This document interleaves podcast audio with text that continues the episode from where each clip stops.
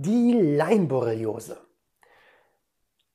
Lass uns einmal gemeinsam überlegen, was, was es damit auf sich hat. Und ich empfehle dir in diesem Zusammenhang gleich die FSME-Erkrankung mitzulernen, da dir in der Prüfung häufig beide gemeinsam begegnen. Du sollst oft differentialdiagnostisch beide unterscheiden, da sie den gleichen Vektor haben, vermeintlich zumindest. Beginnen wir mit einer kurzen Definition der Erkrankung der Leimborreliose. Drücke am besten einmal auf Pause und formuliere eine Definition für dich vor. Je mehr sie deiner Sprache entspricht, je mehr sie deinem Wesen entspricht, umso authentischer kannst du diese Definition auch rüberbringen. Ich empfehle dir nicht, hier Definitionen stur auswendig zu lernen. Aber überleg sie dir vor und dann schau, wie meine Defin mein Definitionsvorschlag aussehen würde. Und dann überleg dir einfach, ob du was übernehmen möchtest oder weglassen möchtest. Mein Vorschlag für eine Definition wäre bei der Leimborreliose eine von Zecken oder auch anderen Vektoren übertragene Erkrankung, die sich häufig mit Symptomen im Bereich der Haut, des Herzens, der Gelenke und des Nervensystems äußert. Einfach abgleichen, schauen, ob es für dich passt oder ob du noch etwas ändern möchtest. Machen wir mit unserem Schema weiter. Denk dran, wir fangen an mit EVA, EVA, E wie Erreger. Der Erreger ist ein Bakterium aus der Gattung der Spirocheten das sind korkenzieherartige Bakterien und dieses Bakterium nennt man ähm, Borrelia burgdorferi. Es gibt auch noch andere Unterarten, beispielsweise Borrelia bavariensis, die häufig in Süddeutschland anzutreffen sind und noch, auch hier noch einige andere Unterarten, aber das sind so die wichtigsten. Die allerwichtigste Form ist äh, Borrelia burgdorferi. Das wird in der Prüfung auch normalerweise ausreichen, wenn du diese Form nennen kannst.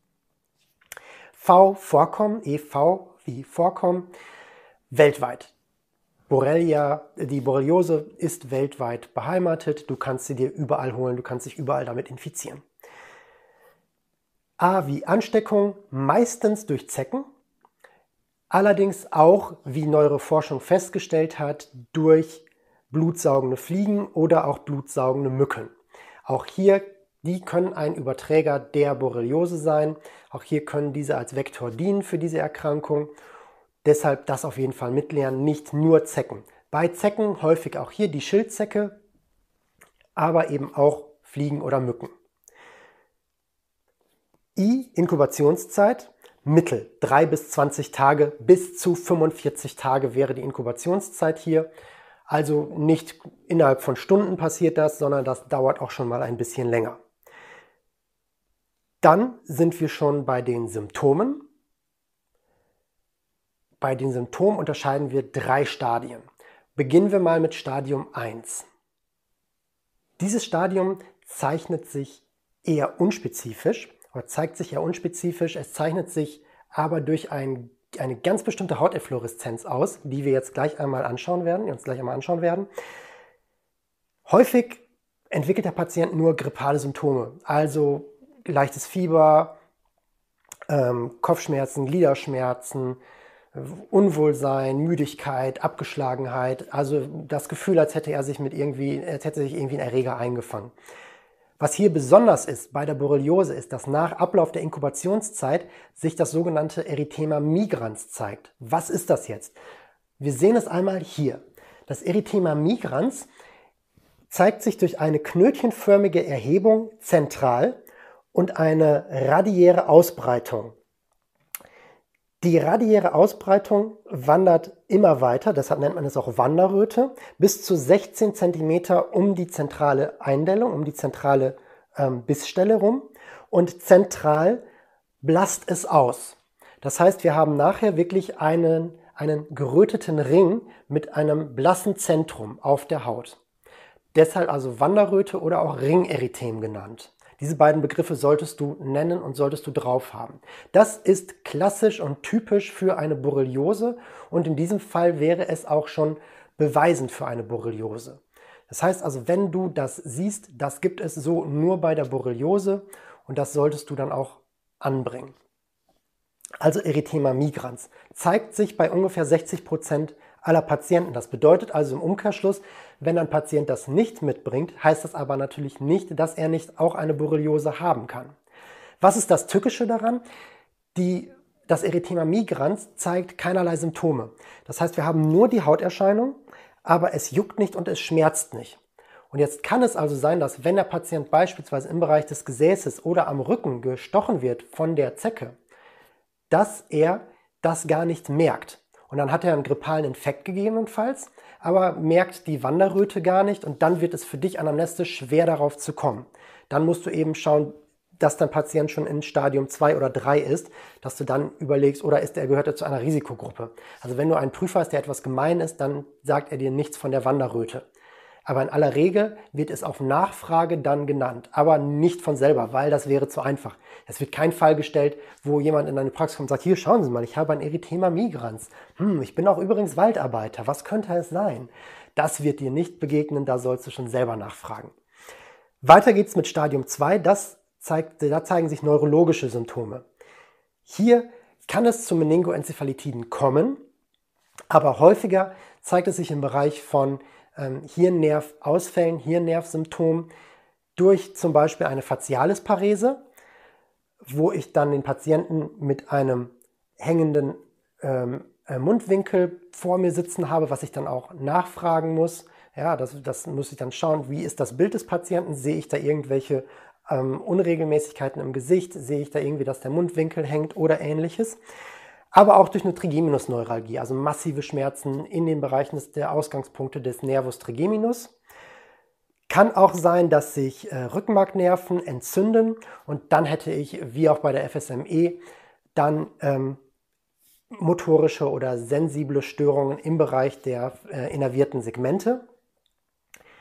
Das also Möglichkeiten, aber auch hier eine, ähm, äh, wie bereits erwähnt, eine Meningoenzephalitis ist auch möglich in der Prüfung allerdings häufiger, dass der Mundwinkel hängt oder eine Trigeminusneuralgie, dass, du, dass dir das begegnet, sonst wird die Unterscheidung nachher sehr schwierig. Auch Herzrhythmusstörungen durch Myokarditis oder Perikarditis sind hier möglich in Stadium 2. Wenn der Patient sich in Stadium 3 befindet, dann zeigt sich das durch einseitige chronische Arthritiden. Also der Patient kommt und sagt, auf der rechten Seite mein Kniegelenk, das ist total geschwollen und tut richtig weh. Das hat sich irgendwie entzündet. Aber links ist alles okay soweit. Also einseitig. Das ist hier wirklich ähm, auch auszeichnend für die Borreliose. Das ist das Besondere dabei. Das ist nicht beidseitig, sondern wirklich einseitig. So würde es dir auch in der Prüfung begegnen. Und die neurologischen Symptome können sich hier deutlich erhöhen. Das heißt also, der Patient kann psychisch auffällig werden, kann eben hier, es kann zu Wesensveränderungen führen, bis hin zur Demenz kann es kommen. Und Hautatrophien an den Streckseiten der Extremitäten sind auch ein Symptom in Stadium 3. In aller Regel heilt die Borreliose allerdings bei 90 Prozent der Fälle in Stadium 1 aus oder nach Stadium 1 aus. Es kommt gar nicht zu Stadium 2 oder 3. Die Stadien sind auch nicht chronologisch zu sehen, sondern es kann auch mal sein, dass Stadium 1 direkt in Stadium 3 übergeht oder alle Stadien um, umgangen werden und es direkt in Stadium 3 geht oder sich nur Stadium 2 zeigt. Alles ist möglich, es kann auch jederzeit spontan wieder ausheilen. Also bei dieser Erkrankung eher schwierig, dann das so chronologisch festzumachen. Als nächsten Punkt, wir haben also EVA, ähm, dann sind wir bei S gewesen. Ja, ähm, als nächsten Punkt haben wir hier N wie Nachweis, Erregernachweis. Der Nachweis hier schwierig. IgM und IgG-Antikörper sind im Anfangsstadium nachweisbar, aber trotzdem nicht immer. Also es kann auch mal sein, dass wir gerade bei Waldarbeitern, stellt man das häufig fest, die eben oft sich im Wald aufhalten, dass wir hier ähm, einen äh, positiven Erregernachweis haben, aber sich trotzdem keinerlei Symptome zeigen. Andersrum kann es sein, dass jemand Symptome zeigt, ein Patient Symptome zeigt, wir aber keinen Erregernachweis feststellen können. Der hat dann trotzdem eine Borreliose. Wir finden aber nichts im Blut. Oder aber man findet etwas im Blut durch einen Zufallsbefund, aber derjenige zeigt keinerlei Symptome einer Borreliose, ist aber Waldarbeiter, war vielleicht mal irgendwann mit Borrelien infiziert und zeigt dadurch Erreger noch im Blut. Das ist schwierig. Das also merken, Erregernachweis schwierig, im Anfangsstadium gegebenenfalls. Dann haben wir als nächstes I wie Immunität und Impfung. Es gibt eine teilweise Immunität, bei einigen bildet die sich heraus und hält teilweise sogar lebenslang. Ähm, Rezidive sind allerdings und Reinfektionen sind möglich. Also es heißt nicht, dass wenn jemand einmal eine Borreliose durchlebt hat, dass er dann lebenslang immer immun ist, sondern es kann auch sein, dass es zu einer Reinfektion kommt. Gibt es eine Impfung? Nein, gibt es nicht. Wie ist die Therapie? T wie Therapie. Äh, Im Anfangsstadium hilft die Antibiose wunderbar. In Stadium 2 und 3 eher nicht mehr. Hier versucht man dann symptomatisch zu arbeiten. Und dann sind wir bei V wie Vorbeugung oder Prophylaxe dann. Ähm, hier gilt das gleiche wie bei der FSME. Der, äh, in, wenn man sich in Risikogebieten aufhält, wenn man Waldarbeiter ist, wenn man äh, regelmäßig in unwegsamem Gelände im Wald unterwegs ist, lange Kleidung tragen, hohe Schuhe tragen, freie Körperstellen mit Insektenschutzmittel einreiben, einsprühen, das ist die beste Prophylaxe dagegen.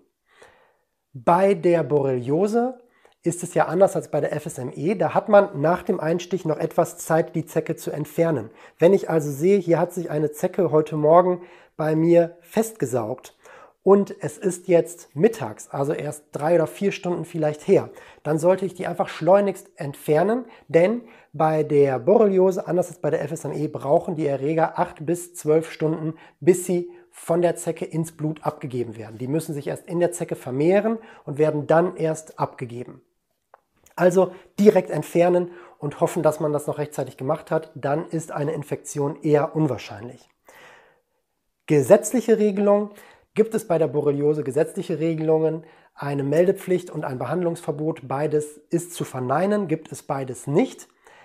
Allerdings ist je nach Schwere der Erkrankung, wenn ich einen Patienten mit massiven neurologischen Symptomen habe, gebietet natürlich die Sorgfaltspflicht, dass ich ihn an den Arzt überweise, auch schon im Anfangsstadium, wenn ich ein Erythema migrans feststellen kann und der Patient noch Krankheitssymptome zeigt, sollte natürlich auch durch Hinweis auf die weiteren Stadien sollte hier an den Arzt verwiesen werden, da auch hier es äh, zu bleibenden neurologischen Symptomen kommen kann. Also die Sorgfaltspflicht hier immer beachten. Gesetzlich allerdings keine Bestimmung. Wir haben weder Behandlungsverbot noch Meldepflicht. So viel dazu. Schreib dir alles in deine Mindmap oder auf deine Karteikarte und schau dir diese Erkrankung auf jeden Fall nochmal genauer an. Wir sehen uns im nächsten Video wieder. Bis gleich.